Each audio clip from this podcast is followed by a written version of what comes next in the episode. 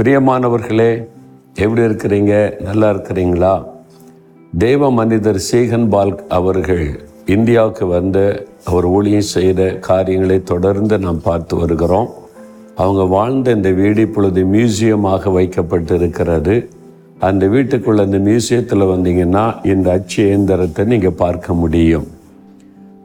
ஆயிரத்தி எழுநூற்றி பன்னிரெண்டில் முதல் முதலாக இந்தியாவுக்குள்ளே கொண்டு வரப்பட்ட அச்சு இயந்திரம் சீங்கன்பால்க் மிஷினரி மூலமாக கொண்டு வரப்பட்டது ஜெர்மனியிலிருந்து.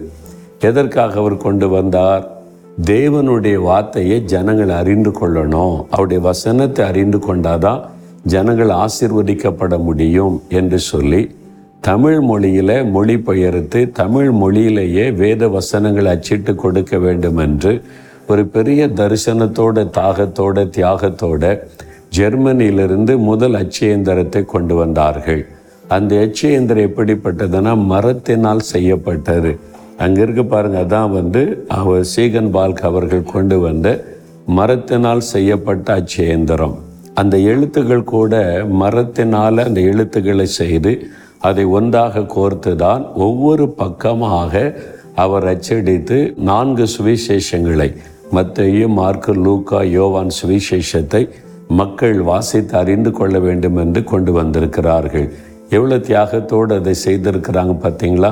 அப்புறம் ஆயிரத்தி எண்ணூறுகளில் தான் இந்த மாதிரி வந்து மெட்டலில் செய்யப்பட்ட அச்சு இயந்திரங்கள் வந்திருக்கிறது. இது ஒரு மாதிரிக்காக இங்கே வைக்கப்பட்டு இருக்கிறது ஆனால் அதுதான் அவர் முதலாவது கொண்டு வந்த ஜெர்மனிலிருந்து கொண்டு வந்த அச்சு இயந்திரம் ஏன் இந்த மாதிரி காரியத்தை அவர் செய்திருக்கிறார் என்றால் எபிரேய நான்காம் அதிகாரம் பன்னிரெண்டாம் வசனம் சொல்லுகிறது தேவனுடைய வார்த்தையானது ஜீவனும் வல்லமையும் உள்ளதாக இருக்கிறது.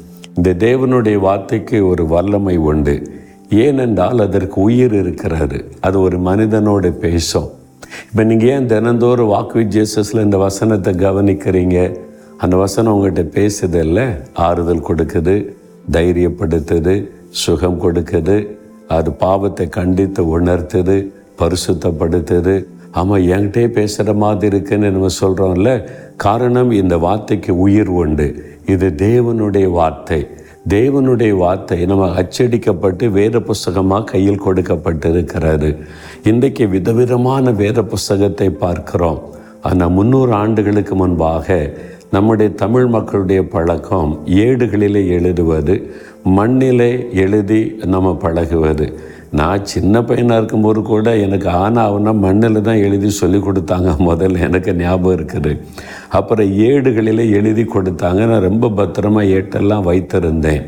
அந்த மாதிரி ஒரு காலத்தில் எல்லா மக்களுக்கும் இந்த வேத வசனம் போய் கிடைக்க வேண்டும் என்று மிஷினரி சீகன் பால்க் அவர்கள் தியாகத்தோட இந்த வேத புஸ்தக தமிழிலே மொழிபெயர்த்து முதல் முதலாய் அவங்க தான் தமிழில் மொழிபெயர்த்து முதல் முதல் அச்சேந்தரை கொண்டு வந்து முதல் முதல் ஒரு புஸ்தகத்தை பிரிண்ட் பண்ணி ஒரு அச்சடிக்கப்பட்ட புஸ்தகமே முதல் முதல் இந்தியாவில் வேறு புஸ்தகம்தான்.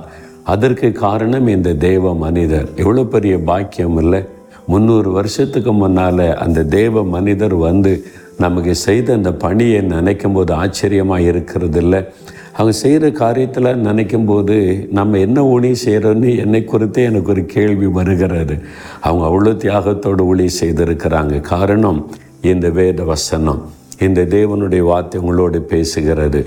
தினமும் இதை வாசிங்க. நான் சொல்கிற ஒரு வசனத்தை மாத்திரம் பார்த்துட்டு போய்விடாதபடி தினமும் அதிகாலை எழும்பி வசனத்தை வாசிங்க செபிங்க வசனம் உங்களோடு பேசும் உங்களுக்கு ஒரு பெரிய ஆசிர்வாதத்தை கொடுக்கும் சரியா? ஆண்டவரே எங்கள் கையில் இந்த அருமையான வேத புஸ்தகம் கிடைக்க வேண்டும் என்று இவ்வளவாய் பிரயாசப்பட்ட தெய்வ மனிதர் சீகன் பால்க் அவர்களுக்காக மனதார நாங்கள் உண்மை துதிக்கிறோம் அப்பா. எங்களுடைய இந்திய மக்களை நேசித்து தமிழ் மக்கள் மீதுள்ள அன்பினால் முதலாவது பிரிண்டிங் ப்ரெஷ்ஷை கொண்டு வரவும்.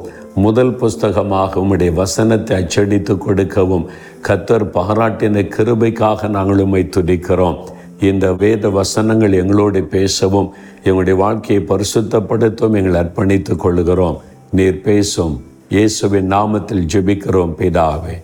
ஆமேன் ஆமேன்.